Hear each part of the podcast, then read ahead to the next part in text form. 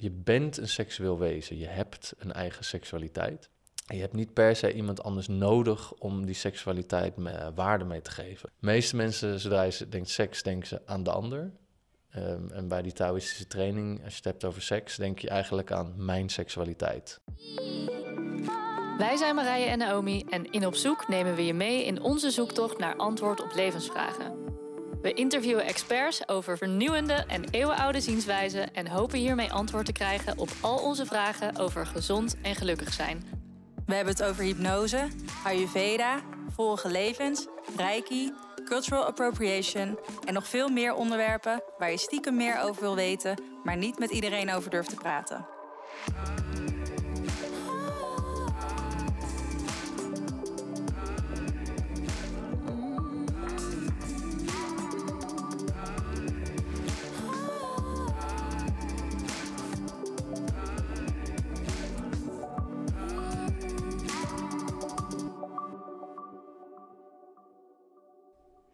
Hey, hallo lieve luisteraars. Welkom bij Op Zoek. Leuk dat je weer luistert naar een nieuwe aflevering. Mijn naam is Naomi. En ik ben Marije. En we vinden het super leuk dat je er bent. In Op Zoek praten we over magische onderwerpen waar je graag meer over wil weten, maar misschien niet met iedereen over durft te praten.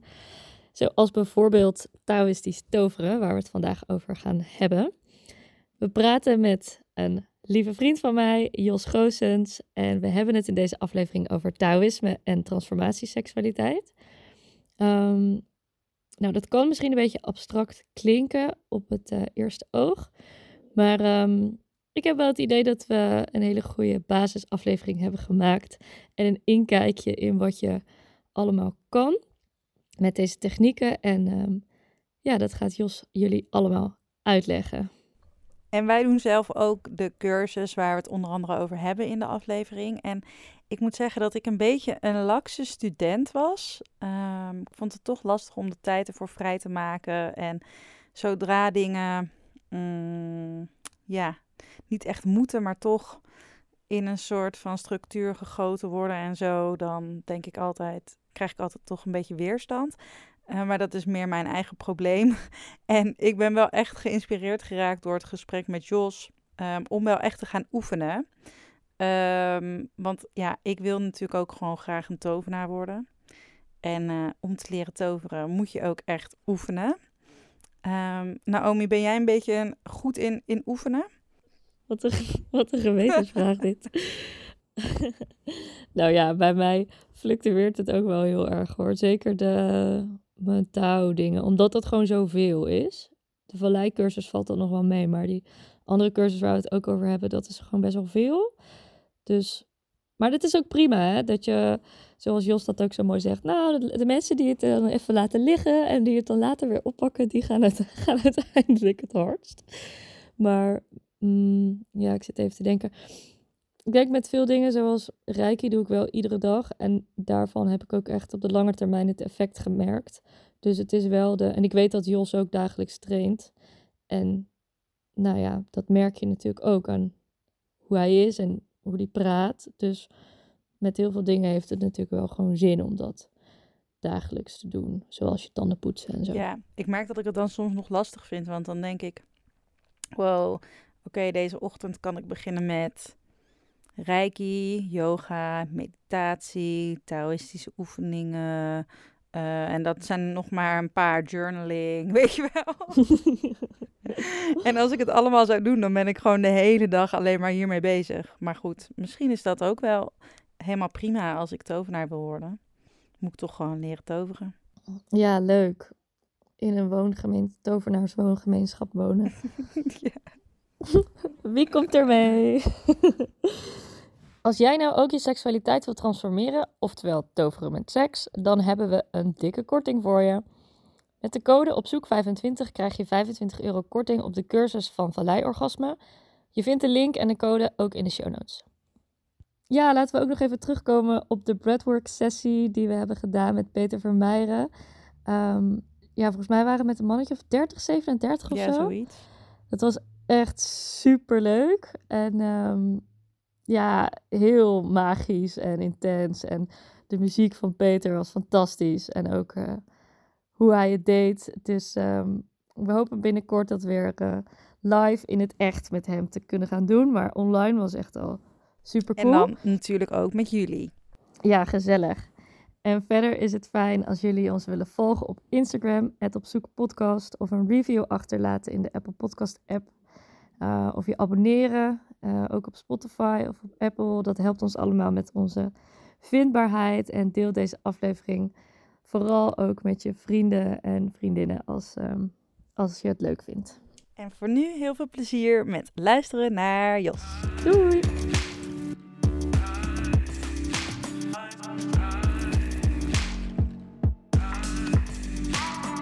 Hoi Jos. Hallo. Welkom. Zo grappig om welkom te zeggen, omdat wij nu in het huis zitten van jou, maar waar ik en Thijs natuurlijk twee jaar hebben gewoond. Mhm. Want jij bent een goede vriend van ons en ik ben heel erg blij dat je nu eindelijk in op zoek bent. Ja, ik ook. dus um, leuk om je voor te stellen aan onze luisteraars. En um, nou goed, Thijs en ik zijn door jou of dankzij jou geïntroduceerd in het Taoïsme en de training gaan doen. En nou, daar ben ik je echt ontzettend dankbaar voor. Hmm. En um, zou jij jezelf even voor willen stellen aan onze luisteraars? Mm -hmm. ja, ik ben Jos. Um, het is grappig om jullie nou te ontvangen in mijn eigen huis, waar jij dus uh, met Thijs hebt gewoond. Dus ik voel me ook een beetje bij jullie te gast. Dus Dit is ook wel een beetje de tafel waar op zoek is ontstaan en waar we ook gewoon de eerste interviews en zo hebben gedaan. Dat ook nog, kijk. De geschiedenis hier. Dus het is een mooie full circle moment om nu... Uh, We hebben al lang om elkaar heen gedraaid en heel veel over uh, de onderwerpen gepraat waar deze podcast over gaat. Dus ik vind het heel leuk om nu uh, ja, met jullie ook echt met de microfoon aan erover te praten. We hebben al heel wat gesprekken gevoerd natuurlijk.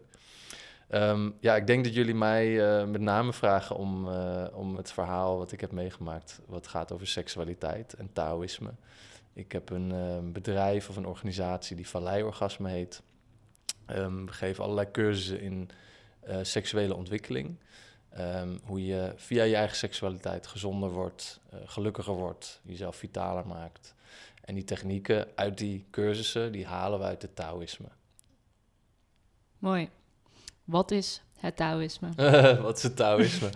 nou, daar wordt al volgens mij duizenden jaren over gefilosofeerd. Um, ja, je hebt een heleboel verschillende interpretaties, uiteraard. Ehm, heel veel mensen hebben het boekje De Tao van Poe gelezen. Dat is heel vaak, of, of de, de Tao Te Ching. Um, en, um, en dan ja, kom je in aanraking met de filosofische kant van het Taoïsme. Dus daar zit uh, de kunst van het niet doen bijvoorbeeld in. Uh, dus dat je, en dan denken mensen weer vaak, oh, de kunst van het niets doen. Dus dat je nooit iets hoeft te doen als Taoïst. en alleen maar uh, lui op een bankje ligt of zoiets. Dus, um, en yin-yang symbool kennen mensen natuurlijk, tai chi, dat soort dingen. Maar waar het voor staat is eigenlijk een, uh, een enorm ja, systeem van um, ja, hoe je de wereld kunt um, waarnemen en hoe je met jezelf kunt omgaan, met je intimie kunt omgaan, met de wereld kunt omgaan. Um, er, um, er hoort een medische kant bij, er hoort een, uh, een, een, uh, een, hoe zeg je dat, een martial art kant bij. Dus uh, kung fu zou je er ook nog als een onderdeel van kunnen zien. Als hoort het meer bij het Confucianisme, maar um, de filosofie, en er hoort een heleboel bij. Maar wat ik zelf heel interessant vind, is de alchemistische kant. En dat is eigenlijk de tak ja, waarbij je streeft naar zelfrealisatie. Uh, verlichting zou je het kunnen noemen, als dat dus geen Taoïstische term. Re realisatie is veel Taoïstischer, zou je kunnen zeggen. Um, ja, door allerlei uh, meditatieve technieken, uh, dingen die je kunt beoefenen en die seksuele technieken, um, of, of, het valleiorgasme, wat ik kan noemen, dat hoort daarbij. dat heeft een plek in die training tot zelfrealisatie. En eigenlijk is dat dus allemaal een soort vorm van toveren. Ja, kijk, right to the chase. Ja. um, is dat een vorm van toveren? Um, nou, voor mij wel. Um, toen ik in aanraking kwam met deze kennis, toen ontmoette ik mijn eerste Taoïstische leraar, Reinoud Eleveld heet hij. en hij stelde zichzelf letterlijk voor als tovenaar. Waar was dit? Dat is nog iets wonderlijker. Het was op een golfbaan in Amsterdam. In Amsterdam. Ja.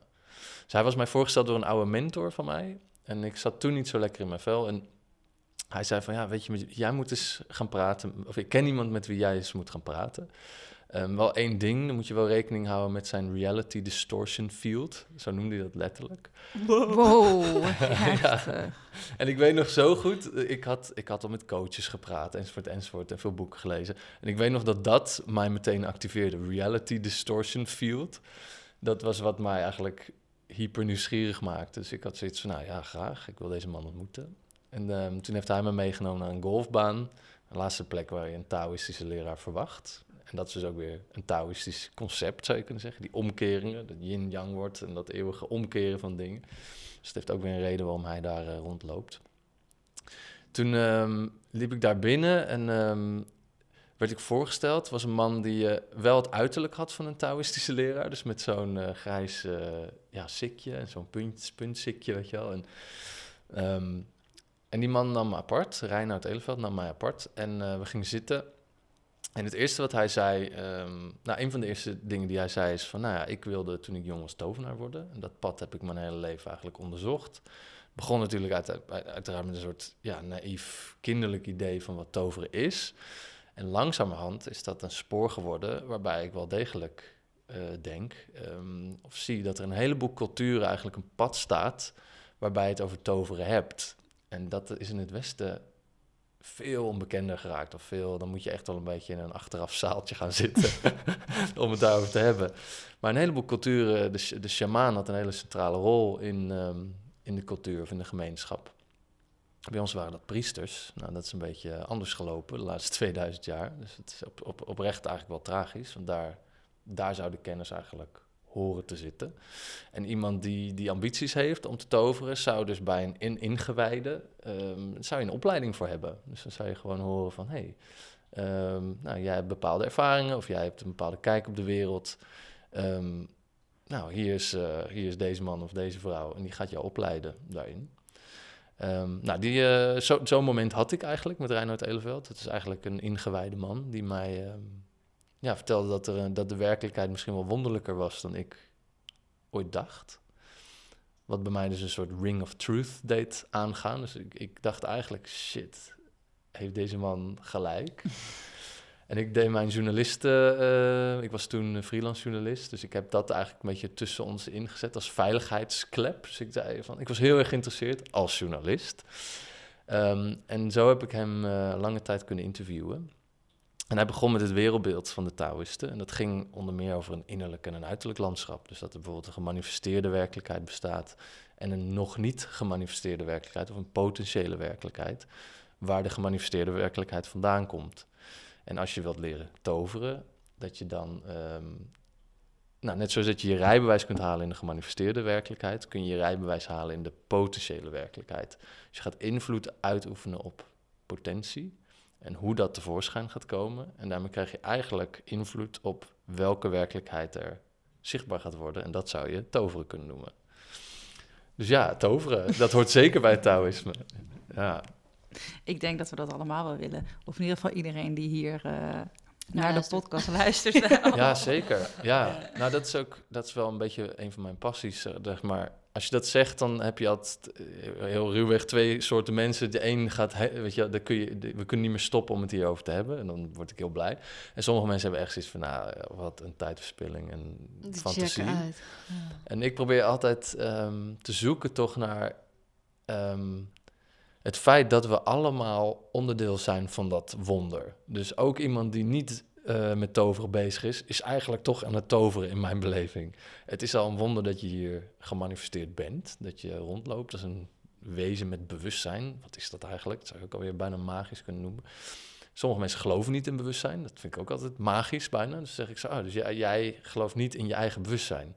En nee, ja, nee dat is allemaal uh, een grote, ja, soort uh, biologische machine. En bewustzijn is een soort toevallig illusie en, uh, en dat is het. En dan kijk ik naar iemand die dat mij vertelt en dan denk ik gewoon, nou, dat bewustzijn dat ook nog kan verzinnen. Toch? Dat, dat, dan, dan ben ik ook alweer happy. Dus ik probeer altijd wel te zoeken naar... De magie zit echt in alles en iedereen voor mij. En volgens mij zei Einstein dat, van, je hebt eigenlijk een keuze... of niets is een wonder, of alles is een wonder. Ja. En ik denk dat heel veel van de mensen die jullie podcast luisteren dat tweede perspectief leven. En ja, dat maakt voor mij eh, het leven de moeite waard. Wat ik heel mooi vind, is wat jij aan het begin zei. Je zou het verlichting kunnen noemen, maar dat is geen Taoïstische term. Het is meer realisatie. Want dan moet ik denken aan hoe Reinoud dat in jaar 1 uitlegt. Ja. Zou jij dat willen delen met de luisteraar? Want dat vind ik... Ik vond dat zelf echt een soort van thuiskomen. Dat ik daar in Mm. die zaal zat, Hmm. in Leusden, en dacht... Oh, yes. Dit is wat ik niet vond in ehm, ja, bepaalde andere stromingen, Mm. zeg maar. Hmm. Ja, zeker. Ja, nou ja. Kijk, verlichting zegt het eigenlijk al. Je bent met het licht bezig. En eh, licht heeft heel erg te maken met bewustzijn. Dus het is ook logisch. Als je je bewustzijn wilt verhogen, dan ehm, ja, moet je ook met licht bezig. Er zijn heel veel meditaties. Het chakra-systeem zou je eigenlijk als zeven lichtfilters kunnen zien. Ehm, dus het licht is heel belangrijk. En, ehm, en, en door de yoga en in heel veel systemen is dat licht ook heel erg bekend. En je zou zelfs kunnen zeggen dat in onze cultuur ook het licht nog wel bekend is. Dus als je naar God gaat bidden, het mannelijke aspect van ja, de, de, wat het licht in de Taoïstische visie is, krijg je dus een heel erg licht georiënteerde, omhoogkijkende eh, manier van bewustzijnsontwikkeling. Dus je- alles komt van boven, zeg maar. En ehm, ja, in het Taoïsme is dat wat van beneden komt ook heel erg belangrijk. En dat zou je de vrouwelijke kant kunnen noemen, de yin-kant. Dan heb je het veel meer over moeder aarde. Ehm, nou, en dat, dat is, eh, ik denk voor een heleboel mensen letterlijk thuiskomen als ze dat weer horen. Van, oh, mag dat er ook bij in mijn training, in mijn ontwikkeling? Omdat het je een plek geeft. De aarde is je thuis. Dus ehm, je kunt heel erg losraken van de aarde eh, als je alleen maar met licht of verlichting bezig bent. En dat is denk ik ook waarom het zo'n slechte naam heeft gekregen. Omdat ja, iedereen heeft wel een, een, een hele spirituele vriend of vriendin of neef of nicht of zo. Die ineens eh, in een eh, retreat gaat zitten voor 40 dagen en nooit meer terugkomt, zeg maar. En ja, ergens met een stip op, op het voorhoofd ergens in India rondwandelt. Ik denk dat dat voor sommige mensen eh, hun pad kan zijn. Dus het is helemaal niet zo dat dat eh, goed of slecht is, naar mijn idee. Maar ik denk wel dat het ehm, heel mooi is als de spirituele practices die we om ons heen hebben. En ze komen allemaal weer naar voren door het internet en door de tijd waarin we leven. Dus alles is eigenlijk beschikbaar. Wat vroeger niet zo was. Moest je het maar doen met de, de heks op de hoek, zeg maar. Kijk naar Marije, dat is een inside joke, ja. maar ehm, ja, dat, eh, dat het allemaal weer beschikbaar is. Maar dat het ook ehm, in balans mag komen met, met het vrouwelijke, het ontvankelijke, de yin-kant, de aardekant. Eh, en, dat, en dat zou je in termen, maar het zijn allemaal maar termen, het verschil tussen verlichting en realisatie kunnen noemen. Als je verlicht bent, heb je een heel hoog bewustzijn. Als je realis- gerealiseerd bent, ben je ook in staat om dat hele hoge bewustzijn niet alleen te ervaren zelf, eh, maar ook eh, daadwerkelijk te manifesteren op aarde. Ehm, dus dan word je iemand met een hele hoge constructieve invloed op de mensen om je heen. En hoe groter die constructieve invloed, hoe, hoe groter dat bereikt. Dus je, je hebt echt mensen op aarde die een fenomenale waarde voor de planeet voor ons als mens. Net zoals dat ook mensen zijn die een fenomenale destructieve waarde hebben. Die zijn vaak wat bekender in de geschiedenis. Maar zo heb je het ook andersom. En dat vind ik een hele mooie aardse eh, manier van kijken naar ontwikkeling en bewustzijnsontwikkeling. Ja, en dan kom je weer terug bij dat toveren eigenlijk. Want ik moet dan denken aan de Avatar, maar dan wel de Last Airbender. Mm. Als je het hebt over een gerealiseerd persoon, dan is dat het eerste beeld wat, Oh, wat bij mij opkomt ja, ja, ja, ja. eigenlijk. Ja, Dat ik, je- ik, heb, ik heb de Last Airbender, die ken ik dan niet. Maar ik, ik heb één keer wel eens Avatar gezien. Maar is dat iemand die dus uiteindelijk ehm, zich toch ook met de gemeenschap blijft bemoeien, zeg maar? Dus- Alleen maar, Ah, ja, oké, ja, ja, ja. Dus het is een eh, serie die gebaseerd is op het Taoïsme. Hmm. En dat is een klein jongetje en die heeft eh, een paar duizend jaar in het ijs gezeten. En dan eh, komt hij daaruit. En toen hij nog een klein jongetje was, was hij in een klooster bij allemaal monniken. En werd hij eh, ja, eigenlijk getraind in eh qigongs en in eh werken met de elementen en dat Hmm. ook ehm, besturen. Dus hij was een airbender.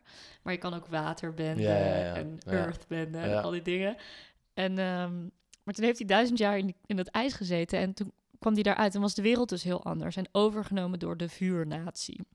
Een hele enge, enge wereld en dan gaat hij dus de wereld redden en eigenlijk alle elementen weer verenigen en Ja. uitbalanceren. Ja, prachtig. Dat is, ja, Echt. prachtig. Dat is, dat, ja, dat is smullen, vind ik ook. En dat is, nou ja, jij hebt dan eh, ook de, de Tao-training bij Reinoud een stuk meegemaakt. En een heel, heel groot element van het Taoïsme is leren werken met elementen. Ehm, en dan eh, ja, in eerste instantie als symbool. Of je kunt het heel medisch zien. Van, eh, van nou, de lever is bijvoorbeeld verbonden met het houtelement. Nou, en dan zou je lever uit balans kunnen zijn. En dan zouden ze bijvoorbeeld kunnen zien van nou, er zit veel hitte in je lever, veel yang in je lever. Dus dat, dat verbrandt het hout te snel. Nou, enzovoort. Zo kun je helemaal naar je eigen systeem leren kijken, energetisch gezien. Maar je kan het ook heel ehm, eh, nog veel dieper trekken als echt eh, symbolen voor ja, hoe je bewustzijn werkt. Dus hoe ehm, eh, inderdaad, als we bepaalde elementen ehm, eh, een plek hebben in je leven en andere niet, dan is het aan jou om dat koninkrijk in jezelf weer te gaan verenigen. En ehm, dat is- vind ik ook mooi om zo naar dat soort series of films te kijken. Van oh ja, alles wat je ziet ben jezelf. En ehm, hoe krijg je, hoe krijg je weer, hoe maak je er weer een paradijs van? En het idee is dan dus dat al die elementen met elkaar in balans zouden moeten zijn. Ja, en een balans, maar wel een, een geen statische balans. Ja. Dus het is, het is eerder een, eh, hoe zeg je dat, een cyclus die continu gaande is. En zodra, en als, dus het stroomt. En als het stroomt, is iedereen eigenlijk blij. Want dan zit alles erin. Het wordt nooit saai. Soms is er groei, soms is er bloei, maar soms is er ook iets wat weer afscheid mag nemen. En als je al die dingen, ehm, ja, zeg maar, door je heen laat gaan eh, op een hele natuurlijke manier, dan is het leven volgens de Taoïstische zienswijze, en zo ervaar ik dat ook meer en meer, dus door me daar meer mee, door dat te trainen, wordt het eigenlijk eh, meer eh, een flow van, van dingen. En ook de moeilijke dingen horen daarbij. Maar als ze kloppen, dan kloppen ze. Ja, ik bedoel, als het herfst wordt, gaan de bomen hun blaadjes loslaten. Dus het is heel raar om in je projecten die je doet, of in je werk of in je relatie, iets vast te houden. Als je dat niet doet, dan krijg je later problemen. En nou, dat vind ik ook wel een mooie manier om die elementen zo in je leven. eh, ja, en ze eigenlijk dus ook te koppelen aan seizoenen. Seizoenen, ja, Ja. zeker. Ja, ja. En de elementen zijn niet alleen Taoïstisch hoor. Dat is eh, bij eigenlijk in alle mystieke systemen kom je ze tegen. Ook in de westerse eh, hermetische tradities. Dus eh, je komt ze eigenlijk overal tegen. Ja. Een soort basis voor. Het is echt een soort basis, ja. Maar het ja. is, ja, en ik denk ook dat dat... Kijk, als je naar jezelf wilt leren kijken, dan heb je een model nodig of zo. Dus zo'n zo'n Tai Chi-symbool, een yin-yang-symbool, dat gaat- laat gewoon al zien van... oh ja, alles bestaat uit tegenpolen die om elkaar heen draaien. Oh. En het een loopt over in het ander en draagt ook de kiem alweer van de ander. Nou, dat is gewoon een, eh, een, een symbool wat je eigenlijk op alles in je leven zou kunnen toepassen. En zo zijn de vijf elementen, als je daar een beetje naar kijkt, eh, ga je ook op een gegeven moment zien, oh, je kunt ze eigenlijk in alles terugzien. Dus zo'n model kan je heel erg helpen om jezelf gewoon beter te leren begrijpen. En hoe zie je dat dan in jezelf terug? Ja, dus goede, misschien een concreet voorbeeld van mezelf pakken. Mm, ja, wa- waar, waar ik op dit moment mee bezig ben, ehm, is, een is de yin-yang balans in mezelf op, op het vlak van in beweging komen en niet in beweging komen. Dus als ik, ik, eh, ik, ik ben ook ondernemer, eh, maar ik doe ook mijn spirituele, spirituele pra- practices. En af en toe ehm, ja, zet ik dus, krijg ik enorm de neiging om me terug te trekken en in mijn grot te gaan zitten en daar gewoon eh weken te gaan mediteren. En ik moet toch de volgende dag naar mijn werk, de e-mailbox openen en al die dingen die er ook bij horen.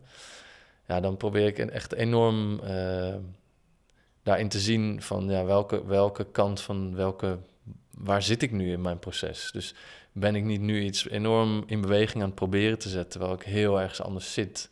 Is het niet eigenlijk herfst in mijn carrière op dit moment? En probeer ik nu een nieuw project in gang te zetten? En dat vind ik is soms heel confronterend. Eh, maar dat is wel de werkelijkheid soms. En ik denk ook dat je daarin. Ehm, ik denk dat we allemaal weer ervaren dat we dus een bepaalde cyclus hebben. die niet per se overeen hoeft te komen met de cyclus van de andere mensen. of de cyclus die je om je heen ziet. maar die ook nog eens een keer soms een soort van macro is. en micro te- tegelijkertijd, zeg maar. Dus het. ehm, hoe zeg je dat? Je dag heeft ook weer een bepaalde cyclus, maar je week ook, maar je maand ook, maar je jaar ook. Maar, en misschien loop je nog wel op een heel ander tijdspad. Ik merk bij mezelf bijvoorbeeld, ik heb iets met twee maanden. Mhm. Dat is bij mij een bepaald ritme. Mhm. waarin ik bijvoorbeeld bepaalde dingen manifesteer. Terwijl die dan Hmm. weer niet te maken hebben per se met wat de wereld op dat moment aan het doen is. Ervaar je dat ook? Ja, precies zo. Ja. Ik zie het soms wel eens, zeg maar, als je zeg maar, in een film iemand die LSD op heeft of zo, dat je dan ziet wat hij ziet. Dat je zo allemaal geometrische vormen in nog meer geometrische vormen, in nog meer, zo'n oneindigheid van dingen die ronddraaien en bewegen en kleur hebben. Zo zie ik die cycli ook. Van ja, zeg maar, de cyclus van Venus heeft op dit moment ook invloed op ons. Ehm, en, maar ook de cyclus van, eh, eh, van vandaag, of de zon, of van jezelf, of van een cel. Weet je? En al die dingen creëren op dit moment wat het nu is. Dan komen wij ook nog als drie mensen nu bij elkaar. En dan gaat dat ook nog waarschijnlijk een cyclus zijn, de cyclus van dit gesprek. Dus oneindig veel cycli eigenlijk. Oh, ik zie nu echt dat beeld. Ja, sorry, ja, iedereen is helemaal te stoned achter zo. Wat ook zo grappig was, daar moet ik nu ineens aan denken. Ik was toen straks echt super moe en ik zat thuis en ik zei: Oh, ik heb geen zin. En toen dacht ik: Nee, dat is helemaal niet waar. Want mijn ziel en mijn hart had juist super veel zin in dit gesprek. En ik kijk er al de hele week naar uit. Maar gewoon het fysieke gedeelte zat echt even zo op. Hmm. Dus toen dacht ik: Oh, ik ga gewoon lekker daar naartoe rijden. En dan weet ik ook gewoon wel van: Oh ja, zo meteen ga ik hier hyper de deur uit. Hmm. Deze vals Young. dat het zo leuk was. Maar dat is ook weer zo'n cyclus. Ja. En dat je van tevoren al voelt van, oh ja, Jos en Marije gaan mij eigenlijk uit deze de cyclus waar ik in zat, Ja. daaruit trekken, Ja. zeg maar. Ja, Het grappige is dat ik dat ook wist van jullie. Maar dat ik dat nu tegenwoordig niet meer probeer te zien als een soort van... dan geen zin of moeheid, maar meer ook gewoon even rust, even niks. Hmm. Zodat je zo meteen ook Ja. weer kan of zo, weet je wel? Mhm. Ja. Ja, en dat, dat is dat, zeg maar het mooie vind ik aan die cycli. Dat als je eh, je, je huidige eh, plek in je proces omarmt, dan is er niks aan de hand. Ja. Volgens mij zei Alan Watts dat. Dat is ook een Taoïstische, of zen-leraar ook, maar hij heeft ook heel veel Taoïstische dingen. Ehm, sowieso echt een aanrader om Alan Watts eens eh, op te zoeken. Ehm, zei hij van ja, wat, even denken of ik het goed zeg, maar ehm, fighting a negative experience is het, nee, nou ja, nu ga ik het natuurlijk helemaal door elkaar halen. Oh ja, wanting a positive experience is a negative experience, accepting a negative experience is a positive Ja. experience. Ja, nou dat is eigenlijk het yin-yang symbool in, een, in twee zinnen, zeg maar. Ja, Ja, mooi. ja. Ja, laten we dan maar even een bruggetje maken, die hebben we niet. Naar het seksuele gedeelte van de Tao Practice. ja, nu we het er toch over hebben. Ik had eigenlijk nog wel één vraag. Ehm, omdat jullie het net hadden, ja, nou, ik ook, maar ik heb vooral daarin naar jullie geluisterd, over dat verlichting versus zelfrealisatie. En over ehm, dat volgens mij heel veel spirituele eh, oefeningen die wij kennen, ehm, gaan dus inderdaad over dat naar het, naar het licht gaan. Uh, maar Taoïsme heeft dus ook te maken met de aarde. Mhm. Dus in plaats van naar boven ook meer naar beneden. Aan wat voor soort oefeningen moet ik dan denken? Hmm. Of is dat misschien wel die seksuele oefeningen? Dat weet ik niet. Hmm, goeie maar vraag. dat vroeg ik me nog af. Ja.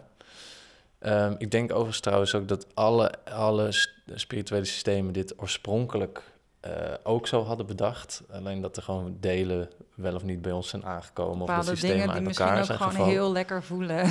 Exact, exact. Ja, ik denk dat, dat dat vaak met verlichting is. Dat het snel is. Dus je hebt snel resultaat. Het is heel lekker. En ligt, verslaving ligt op de loer, zeg maar. Ehm, het is een beetje extatisch. Eigenlijk alles wat extatisch is, valt een beetje onder, de, onder die verlichtingstrilling. En als je dat niet kunt embodyen, zou je kunnen zeggen, dan verbrand je eigenlijk je energie. Dus er is op zich niks mis mee met heerlijk extatisch zijn. Maar ja, als jij ehm, bepaalde practices doet en energie cultiveert en dan heel extatisch wordt, dan heb je een enorme vlam van bewustzijn. Eh, dus ook als je eh, middelen gebruikt. Dus je hebt even, ineens snap je alles, weet je wel. Woem. Maar kun je het de volgende dag, heb je het dan bij je? Zit het in je lichaam? Bouw je er iets mee op? En aan het einde van de rit heb je een soort piramide opgebouwd van eh, ja, zelfrealisatie. Dus ja, als je dan hebt over welke technieken horen erbij, ehm, die aardende kracht, dat is dus ook minder spannend. Het is trager, het is fysieker. Ehm, het heeft echt tijd nodig, want ik weet niet of jullie dat herkennen, maar als je bijvoorbeeld een bepaalde ervaring hebt of echt een life-changing inzicht, dan heeft je lichaam ook tijd nodig om daaraan te wennen. En je kunt zelfs ontgiftingsverschijnselen krijgen. Of echt, echt dat je lichaam zit van, what the fuck. Alsof je een software-update hebt gehad. Maar de hardware zit nog van, eh, ik, heb ik heb geen processor om dit aan te kunnen. En ehm, ja, dat kost iets meer tijd. Dus ehm, dat zit heel erg in het Taoïsme ingebakken. Van heb je haast, vertraag.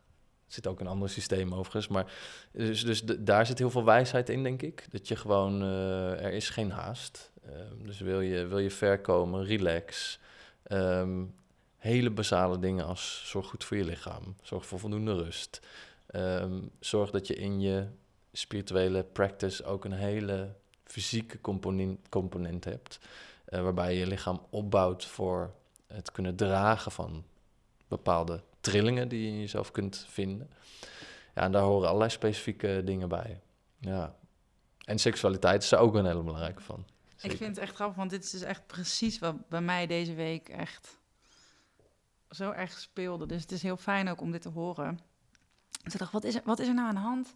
Waarom ben ik zo moe? Um, ik wil toch juist allemaal dit en dit en dit doen. En ik ben toch met hele toffe dingen bezig. En ik heb toch juist de hele tijd, zeg maar, van die inzichtmomenten en zo. En toen dacht ik ook, wow, maar er is misschien een deel van mij, dat gaat nu heel snel. Maar de rest moet nog Mm. allemaal meekomen, weet je wel. En als Ja. je dan maar, tenminste zo zie ik het dan voor mezelf. Als je dan maar blijft gaan, gaan, gaan, dan blijft de rest eigenlijk achter, weet je. Dus Ja, ook Ja. een mooi beeldje.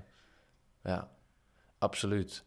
En, ehm, en je kunt jezelf ook echt eh, in de problemen helpen, zeg maar. Als je alleen maar op een bepaald vlak ontwikkelt, ja, uiteindelijk krijg je de rekening wel gepresenteerd. Als het niet in balans is, dan ga je het merken.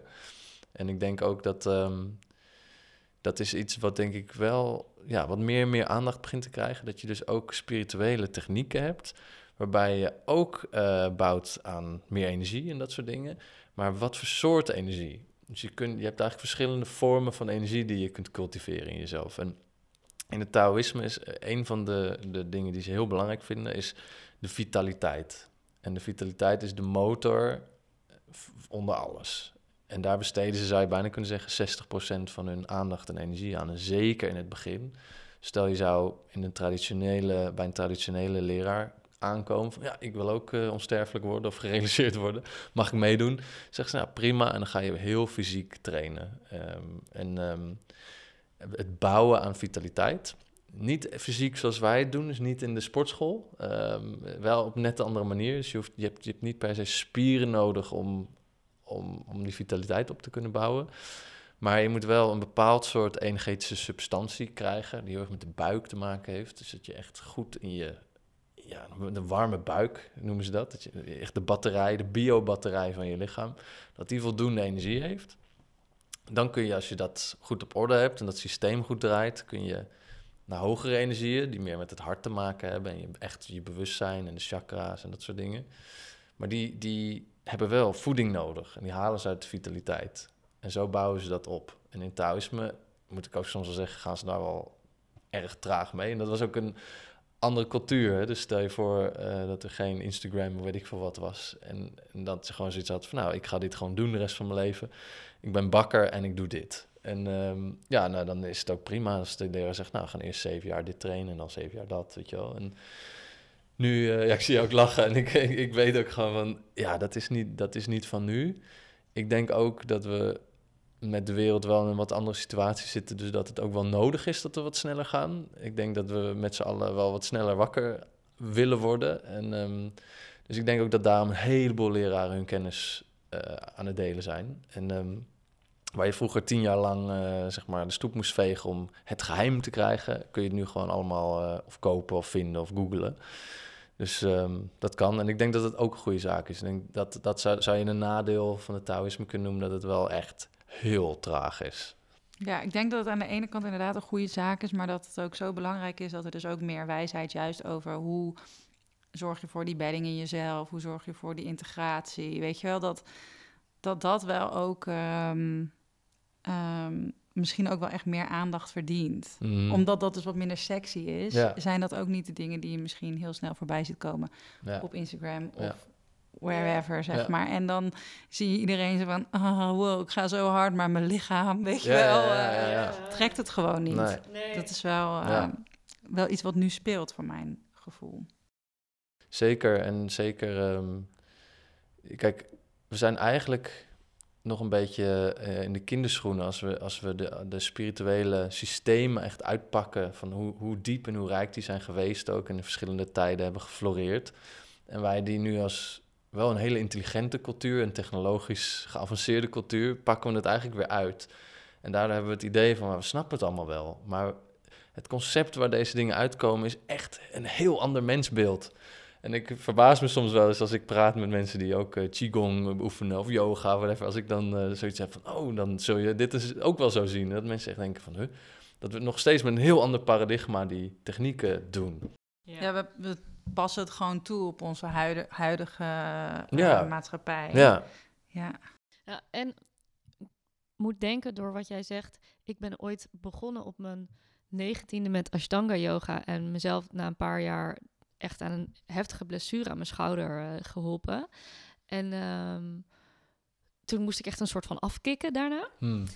En nou goed, veel jaar later kom ik in die Tao-training. Leer ik dus op een hele andere manier um, met mijn lichaam en die energie in mijn lichaam, zeg maar, omgaan. En dan ging dus een hele wereld weer voor me open.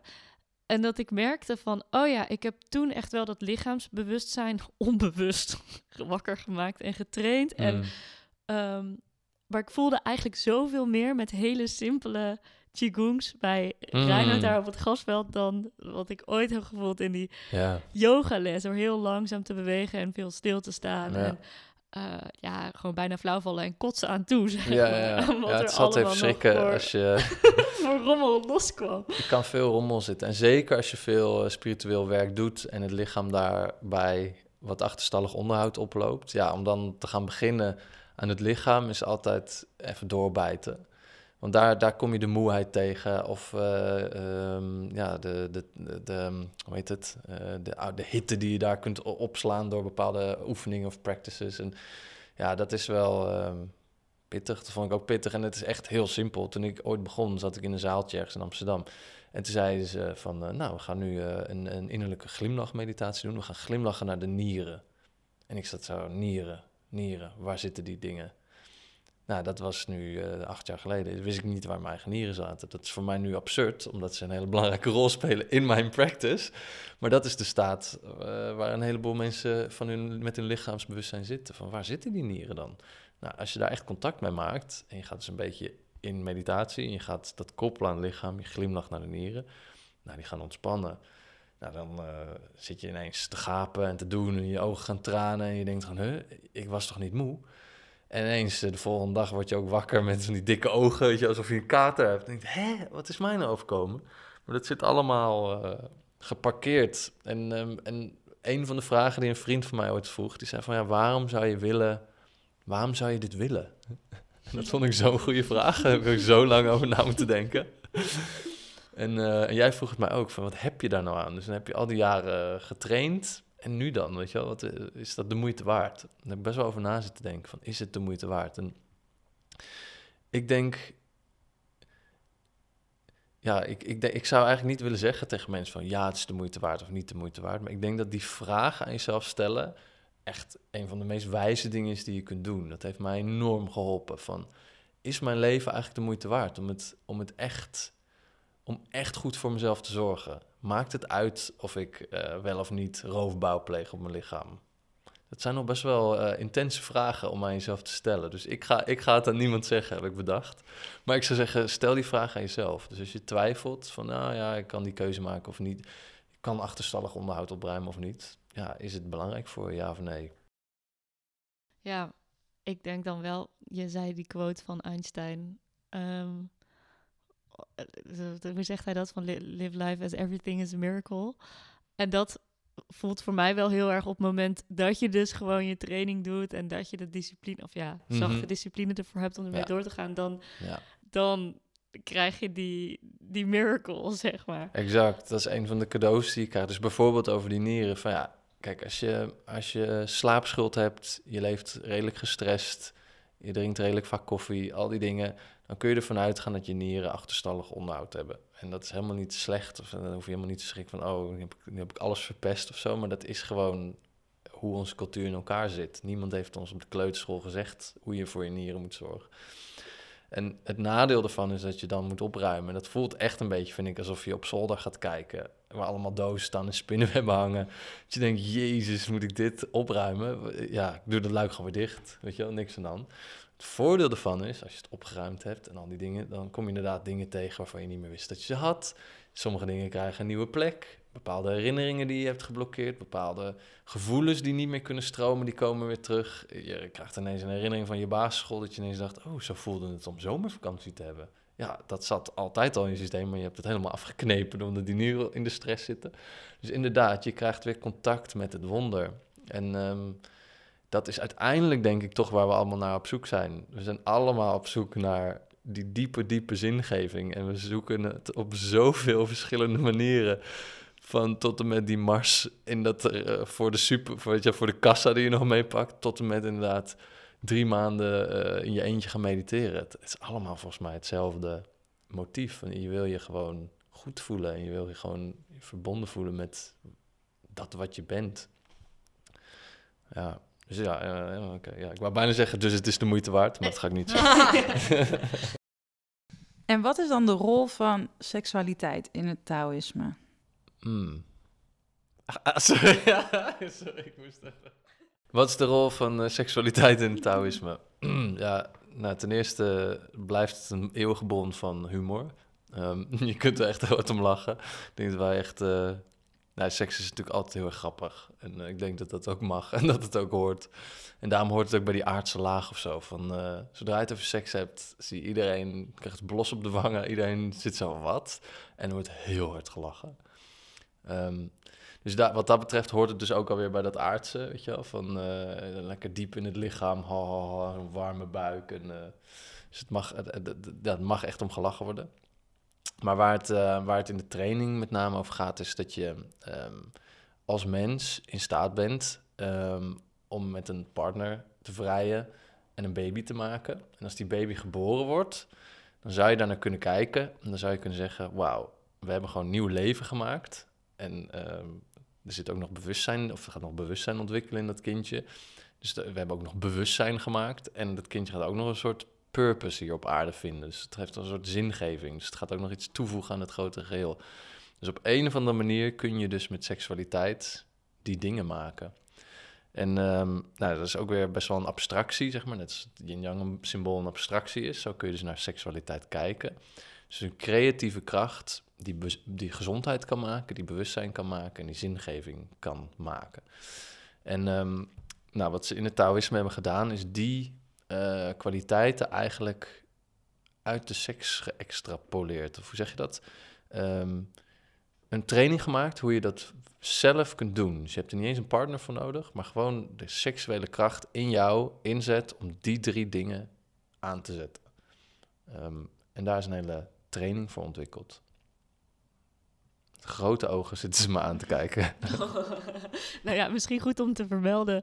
Uh, wij doen dus nu de valleitraining ja. bij jou. De touwtraining die ik heb gedaan, daar zit eigenlijk de valleitraining in. Mm -hmm. Dus ik vind het heel fijn om hem nu eigenlijk te herhalen. Mm -hmm. um, maar misschien, uh, Marije, wil jij wel even delen wat je tot nu toe... Wat zijn je bevindingen van de, van de training? Mm, nou, ik ben dus. Um... ik is zo hard lachen. Dat ik soort ja, we hebben het nu over seks, hè? ja. En even voor de record, uh, jij, jij, doet niet die sekscursus bij mij, hè? Dat is allemaal uh, online. En Precies, zeg maar, ja, het is niet ja, zo dat ik jullie uit ga leggen hoe dat allemaal zit. Maar, um, maar ja, jullie doen dus die online training waarbij je seksuele energie leert losmaken in jezelf. Ja, en jij vertelt net heel mooi dat het kan leiden tot meer uh, gezondheid en bewustzijn en zingeving. Mhm. Maar ja, ik ben daar natuurlijk nog lang niet, want ik zit nog helemaal in het begin. En ik vind het nog heel moeilijk om me voor te stellen hoe het dat dan uiteindelijk doet. Dus Hmm. ehm, is het gewoon omdat je leert met die energie te werken en om daarmee te doen wat je wil? Zeg maar, hoe ziet dat proces eruit en Mm. hoe werkt dat? dat? Ja, ik wil gewoon altijd van alles weten Ja. hoe het werkt eigenlijk. En bij dit is me ja. dat nog niet duidelijk. Dus misschien kan jij me vertellen. Ja, ik zal, zal een poging doen.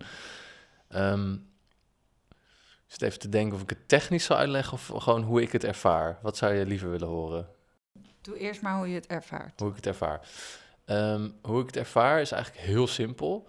Ehm, als je moe bent, heb je geen zin om allerlei dingen in je leven te gaan manifesteren. Dan heb je gewoon zoiets, fuck het allemaal, ik doe de gordijn dicht. Je wordt ook wat meer beïnvloedbaar voor minder wijze keuzes. Dus als je moe bent, ga je niet heel uitgebreid gezond voor jezelf koken enzovoort. Dus je, je, ziet eigenlijk de machine wat gaan haperen. Zo, dat, dat, dat. Als je goed opgeladen bent, zie je het tegenovergestelde. Als je helemaal fris wakker wordt, heb je zin in het leven. En dan denk je, als je gelukkig bent, dan ga je, ben je eens creatief en die dingen. Dus op een of andere manier, als de batterij is opgeladen, dan gaan al die dingen aan. Als de batterij leeg is, gaan al die dingen langzaam uit. En voor mij, als ik die seksuele technieken doe, voel ik heel simpel alsof ik de batterij oplaad. Dus er gaat gewoon wat seksuele energie. En dat is misschien ook al van wat is dat dan? Maar je brengt jezelf in opwinding, alleen, dus met de deur dicht, zeg maar. Ehm, dus een heel klein beetje orgastisch gevoel in je lichaam. Uh, hoeft helemaal niet veel te zijn, dus je hoeft helemaal niet een enorm orgasme te hebben, maar gewoon dat je iets voelt van, oh ja, prettig. Dat, dat beetje fijne gevoel ga je op een bepaalde manier door je lichaam sturen met je innerlijke gewaarwording. Dat is ook even wennen, hoe doe je dat dan? Maar is eigenlijk ook heel simpel, maar met, je glimlacht het in feite gewoon door je lichaam. En als het bepaalde plekken bereikt, voel je ineens van, ah, ah, ik had eigenlijk zin in een dutje, maar ja, eigenlijk is het niet meer nodig. En dan heb je gewoon een heel klein beetje orgastische energie toegevoegd aan je energetische systeem. En voor mij voelt het inderdaad ja, alsof je uitgeslapen bent. En mijn, mijn leraar zei altijd, als je het echt goed lekker aan de praat hebt... en um, um, mensen die er echt goed getraind in kunnen zijn... die kunnen dat ook gewoon de hele dag door. Dus ben je dan kun je een beetje orgastisch zijn... Uh, terwijl je naar de supermarkt gaat. En, dus, en dat betekent dus niet dat je geil bent of zoiets... maar je, uh, het fijne gevoel van orgasme, als een piekorgasme of een enorm orgasme 100 is, stel je zou dat gevoel op 10 zetten. En dat is gewoon heel prettig. En dat is een hele gezonde staat van zijn voor je lichaam in te zijn. Maar hij zei, als je dat voor elkaar hebt, dan zei ja, dan is elke dag een zondag. En dat zo ervaar ik. Als ik goed in die training zit, dan ervaar ik, oh ja, vandaag is eigenlijk ook een zondag. Zo. En dat is dan dus wel iets wat je iedere dag moet doen? Um, nou, niks moet, maar Um, sterker nog, in de training raden we, het, raden we dat nog af ook. Uh, het hele woord moeten gooien we eruit. Want seksualiteit en moeten, dat op een of andere manier is dus interessant dat je dat woord gebruikt. Dat is eigenlijk een heleboel vrouwen met name, mannen eigenlijk ook trouwens, komen wel met dat concept binnen. Dus die gaan die training doen en dan denken ze, nou, ik moet drie keer per week zelfbeminning doen. en dan gaan ze letterlijk een wekker zetten en dan gaan ze de deur op slot en dan, en dan gaan ze dat doen. En dan kom je er eigenlijk achter dat je gefrustreerd raakt. En ik denk dat dat komt doordat een orgasme eigenlijk het tegenovergestelde is van stress en controle. Dus een echt orgasme is eigenlijk, gaat over overgave. Dus als je een seksuele training gaat doen, dan kom je op een heel wonderlijk gebied uit, waarbij je iets gaat aansturen wat je eigenlijk niet per se kunt aansturen.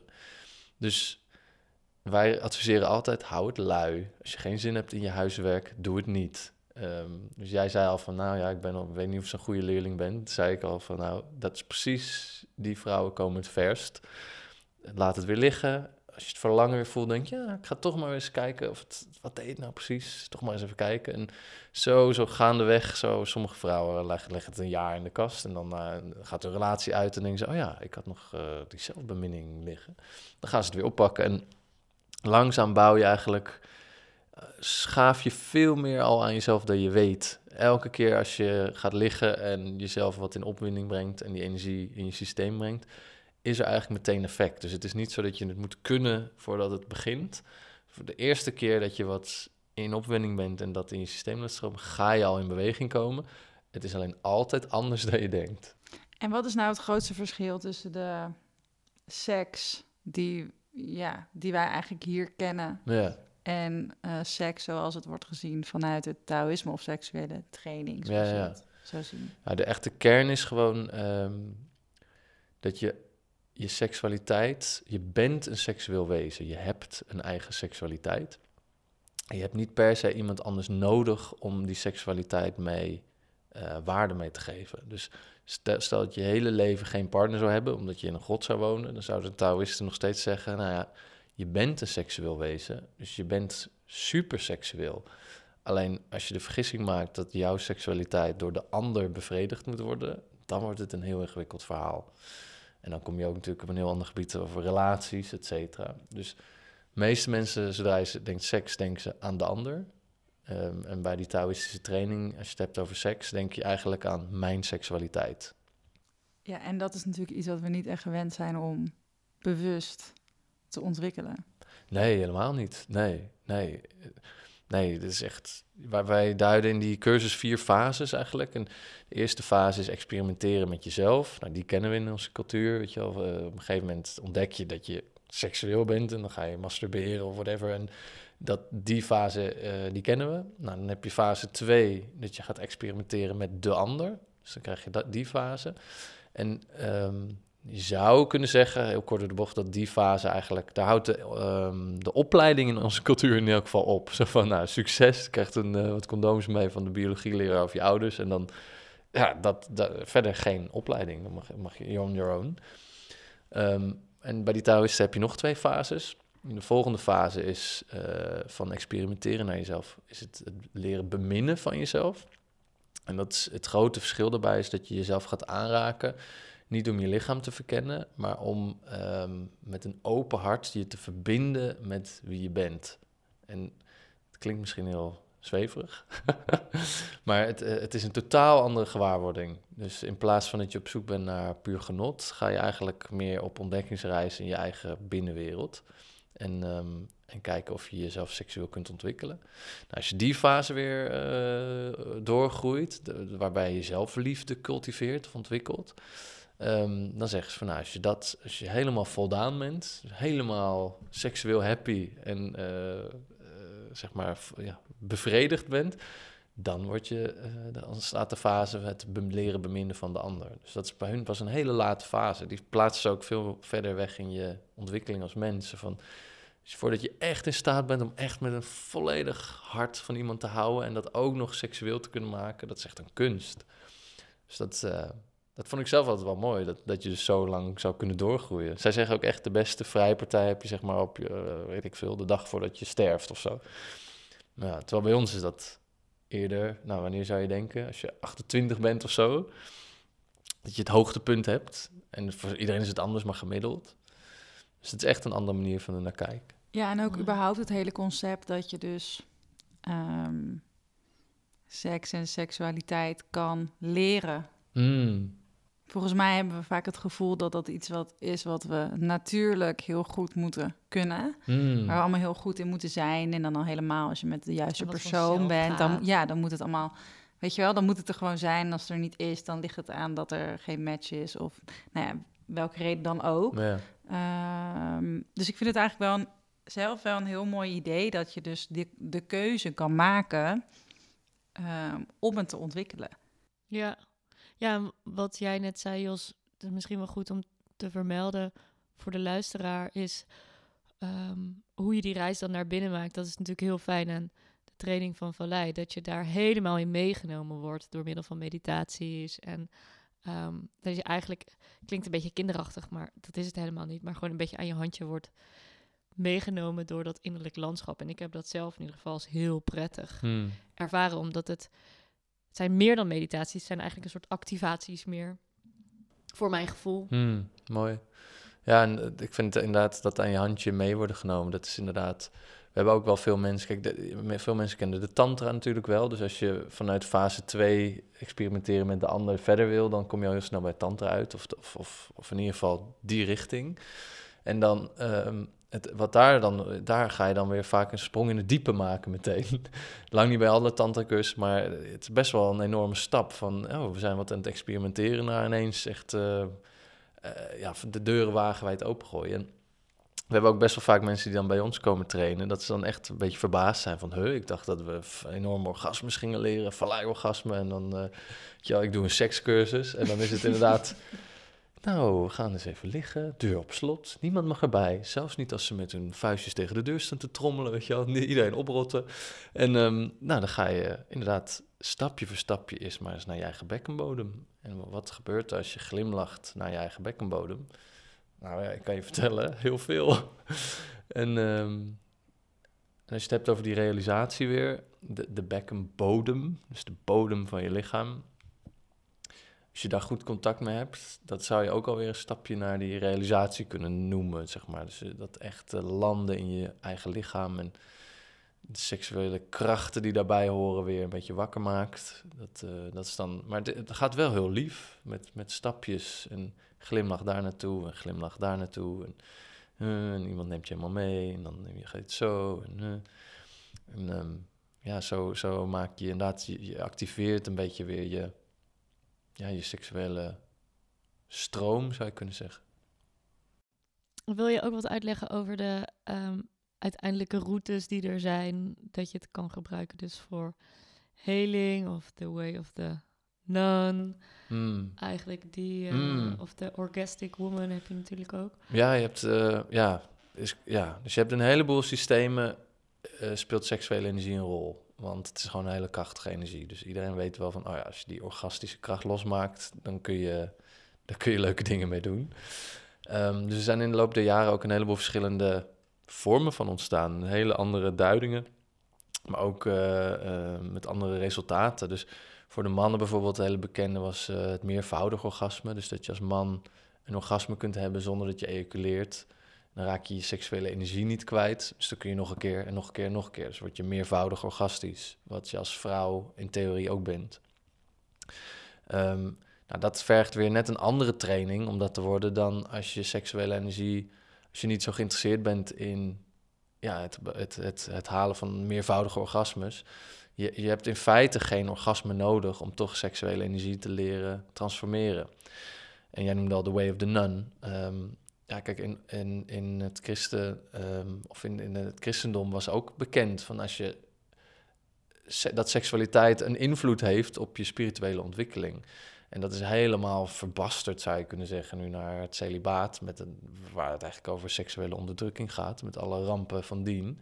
Maar oorspronkelijk hoorden daar technieken bij. Um, en, en daar bedoelden ze eigenlijk je seksuele energie aanwenden uh, om dat spirituele helemaal wakker te maken. Maar er horen weer andere technieken bij.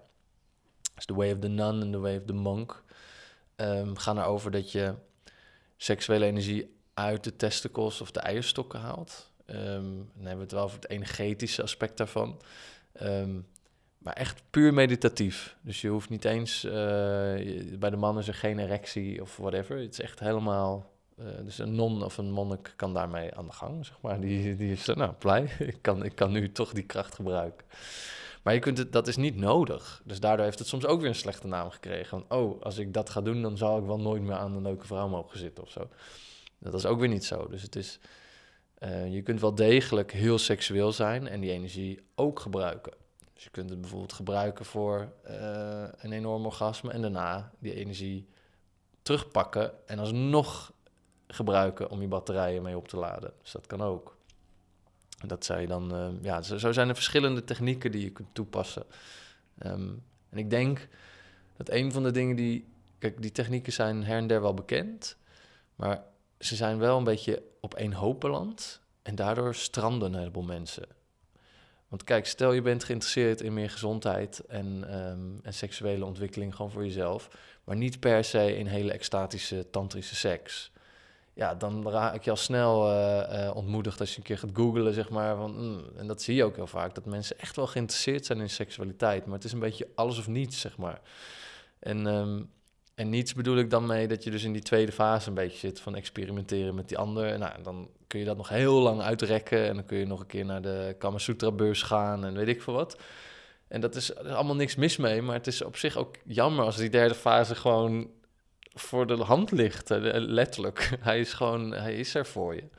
En, uh, en die hebben wij helemaal weer schoon proberen te poetsen. Zo van, nou ja, elke vrouw of elke man, ook al ben je niet geïnteresseerd in Taoïsme zelfs, of uh, toveren, of hele extatische seks. Toch kun je gewoon met de slaapkamerdeur dicht je eigen seksualiteit een stapje verder brengen en daar de, de vruchten van plukken. Ik vind dat zelf wel ook um, heel fijn aan wat je net zegt, omdat inderdaad seksuele ontwikkeling krijgt ook al gauw zo'n smaakje van inderdaad, oh dan moet je aan de Kama Sutra en weet ik veel wat. En dan moet het allemaal met heel veel andere mensen. En weet je wel, een soort van die, Hmm. die geilheid slash richting vulgair, weet je wel. Ehm, wat dan ook al niet veilig of zo kan voelen. Ik vind het wel heel mooi dat bij deze benadering... dat dat is er echt gewoon compleet af eigenlijk. En dan denk je bijna als westers geprogrammeerd persoon van... is dat dan nog wel seks? Ja, Weet je wel? ja, precies. Ja. Het lijkt bijna alsof, je, alsof het iets heel anders is. Het is gewoon ehm, iets wat je nog helemaal dan niet kent of zo. Hmm, ja, is het wel seks? Ja, dat is een goede vraag. Met name bij de vrouwen, bij, naar mijn ervaring, hebben toch best wel snel al door in onze training als ze zeggen van nou, het gaat over jouw seksualiteit. Dus vergeet gewoon de partner in deze hele training. En eh, dan valt het kwartje eigenlijk super snel, valt mij op. Iedereen gelijk zo, mhm, mhm. En het zou best te maken kunnen hebben met... eh, dat je dus- Eindelijk. ja, ja, ja, nou misschien wel, ja. Ja, het zou misschien wel met eh, dat, je, dat je menstrueert, dat je dus... De hele seksualiteit is misschien al veel meer aanwezig dan voor mannen. En bij mannen kunnen we echt ons een training geven, dat we de, dus hetzelfde thema. En aan het einde van de dag toch nog een vinger van, ja, interessant allemaal. Maar hoe werkt het dan als ik me, dit met mijn partner doe? En dan zitten we zo, oh ja, grappig, dat kwartje is heel, dat valt veel later. En maar niet ja, omdat de mannen nou slecht zijn of zo, maar je ziet hoe diep het ingeprogrammeerd zit. In, ja, ik ben toch bezig met jou als ik met seksualiteit bezig ben. En het is, dat is al heel vaak die hele cursus met seksuele energie, transformeren, bla bla, bla. Dat kan, klinkt al heel ingewikkeld. Voor sommige vrouwen en mannen is het gewoon al de les dat ze een keer zichzelf aanraken zonder een doel of zonder dat ze een orgasme willen hebben of zonder dat te fantaseren. Dat is al een heel inzicht. En het is ook super. Het is gewoon fijn dat die technieken die relatie met jezelf dus heel erg verbeteren. Ja, Op allerlei verschillende niveaus. ja. Dat is echt... eh, Ja, want Ja. hoe is dat dan voor jou nou, oom? Nou ja, eigenlijk precies dit. Is dat de Thijs en ik deden tegelijkertijd die touwtraining. En ehm, nou goed, dat bestaat dan, waar we het net over hebben gehad, uit verschillende aspecten. Maar vooral dat seksualiteitsstuk, dat... Ja, we hadden het daar eigenlijk ook nooit over met elkaar. Omdat we dat ehm, zonde vinden van de magie, zeg maar. En van onze eigen, omdat we ook aan het begin staan, weet je wel. Van deze training. We zijn net een jaar bezig, dus... ehm, dat, dat, dat, dat ding was van hem en dat ding was van mij. We konden wel uitwisselingen hebben over... ehm, ja, als we bijvoorbeeld dan een, een innerlijke glimlachmeditatie hadden gedaan... en ik had de volgende dag zieke hoofdpijn... omdat ik zo'n zolderkamer had eh, afgestopt. dan gingen we daar natuurlijk wel over hebben. Maar die seksualiteitstraining was echt voor de relatie met mij... en de relatie met hem. En dat is... Ik heb dat e- ook als bevrijdend ervaren... om dat gewoon voor onszelf te houden... En dat hij daarin dus mag groeien op zijn eigen manier en ik ook. En dan komt het wel weer samen op een bepaalde manier als wij seks hebben. En dat we dan ineens merken van... Wow, jij bent op een bepaalde manier gegroeid. En Mm. ik. En huh, wat gebeurt er? En dat is dan eh, ja, super, super mooi om te merken. Dat, dat, dat je dat helemaal niet dan met elkaar hoeft te bespreken ook Mm. überhaupt. Het is gewoon geheim. En dan ontmoet je weer in de magie of zo. ja, dat is super. Mooi. Ja, dat is, dat, is, dat is letterlijk wat in onze cursus proberen te vertellen. Van, want het is best wel even een mindshift van, eh, wat, maar mijn partner dan? En dan is het antwoord altijd van, ja, maar wat nou als jij je verantwoordelijkheid neemt voor jouw seksualiteit en jouw partner verantwoordelijkheid neemt voor zijn of haar seksualiteit? Stel nou dat je, dat, dat je daarin groeit en dat je dat, dat je dat hele trainen niet met elkaar doet. Dus je bent helemaal niet bezig met, ja, jij moet zus of jij moet zo, jij moet mij bev- bevredigen, zus enzovoort. Nee, je bent gewoon, als je de ander ontmoet, weer een nieuw mens op dat vlak. Wat denk je dat dat, dat doet met je seksuele relatie? Nou, dat is eigenlijk wat jij nu super mooi beschrijft. Dat blijft heel erg eh, in ontwikkeling. En een hele, hele, het kan heel verrassend zijn. Ja. ja. Ja, zonder het meteen vulgair te maken natuurlijk. Maar gewoon heel, heel, heel eh, ehm, ja, meer bewustzijn klinkt dan ook weer zo gezapig Hmm. meteen. Maar ja, volgens mij snapt iedereen wel wat ik bedoel. Ja, het is wel een goede vraag, want dat zou je nu kunnen afvragen. Ja, wat betekent dat dan concreet? Ja. Ik zit ook even te denken. Nou, dat, je, dat ik bijvoorbeeld Ja, je hoeft niet te vertellen. mijn huid Ja. beter kan voelen of waarnemen. Of Hmm. bepaalde... Ja, nou, of misschien wat er wel mooi is, we hebben die zolderkamer benoemd.